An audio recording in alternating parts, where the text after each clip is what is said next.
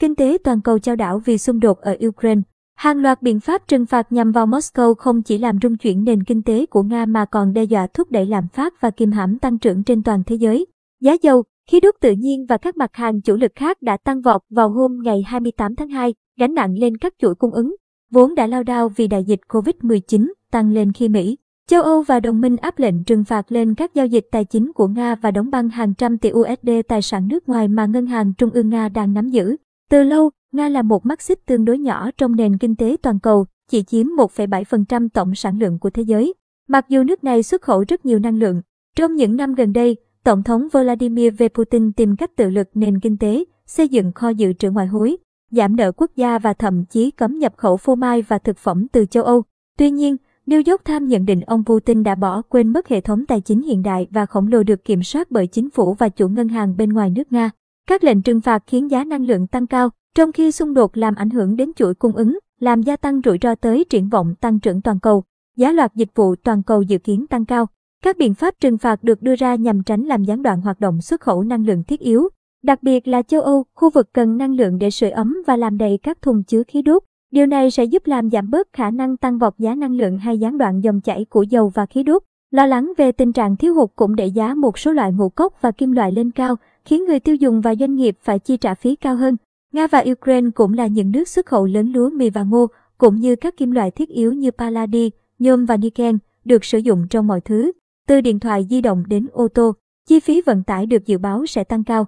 Glenn Kopke, tổng giám đốc điều hành mạng lưới hợp tác tại Furice, công ty tư vấn chuỗi cung ứng ở Chicago cho biết, giá cước vận chuyển hàng hải và hàng không sẽ tăng vọt.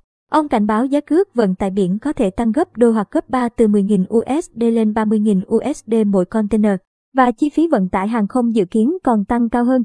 Nga đã đóng cửa không phận với 36 quốc gia. Điều đó có nghĩa các máy bay vận tải sẽ phải chuyển hướng sang tuyến đường vòng, khiến họ tiêu tốn nhiều nhiên liệu hơn và giảm kích thước tải trọng. Ngoài ra, chúng ta cũng sẽ chứng kiến tình trạng thiếu hụt sản phẩm nhiều hơn, ông Kopki nói. Một số nhà phân tích và kinh tế học phố Wall thừa nhận họ đã đánh giá thấp phản ứng quốc tế.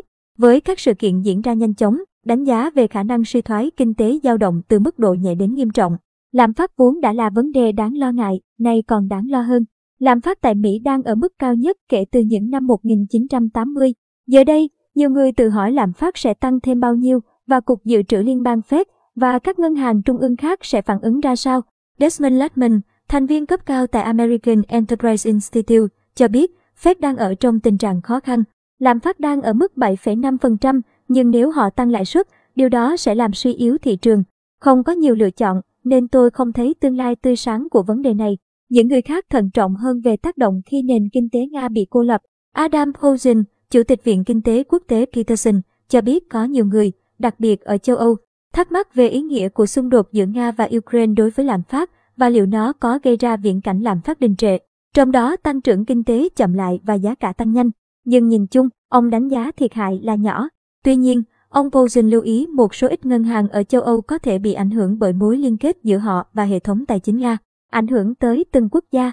Hàng nghìn người tháo chạy khỏi Ukraine sang các nước láng giềng như Ba Lan, Moldova và Romania cũng tăng thêm gánh nặng cho những quốc gia này. Nền kinh tế của Thổ Nhĩ Kỳ vốn đang gặp khó khăn, có thể sẽ bị ảnh hưởng. Oxford Economics đã hạ dự báo tăng trưởng hàng năm của Thổ Nhĩ Kỳ giảm 0,4 điểm phần trăm xuống còn 2,1% do giá năng lượng tăng thị trường tài chính gián đoạn và số lượng khách du lịch giảm. Vào năm 2021, Thổ Nhĩ Kỳ đón 19% du khách đến từ Nga và 8,3% đến từ Ukraine. Oxford cho biết lạm phát ở nước này đã ở mức cao nhất trong hai thập niên là 50%, hiện có thể lên tới 60%. Tại Mỹ, Chủ tịch Hội đồng Cố vấn Kinh tế của chính quyền Tổng thống Joe Biden, Cecilia Rouse, cho biết tác động lớn nhất đến nền kinh tế nước này là giá khí đốt tăng. Theo AAA, giá xăng cao hơn 1 USD so với một năm trước, với mức trung bình trên toàn quốc là 3,61 USD trên 3,7 lít. Giá năng lượng tăng gây khó khăn cho người tiêu dùng, nhưng lại là tin tốt cho các nhà sản xuất. Các quốc gia sản xuất dầu khác cũng sẽ tăng doanh thu.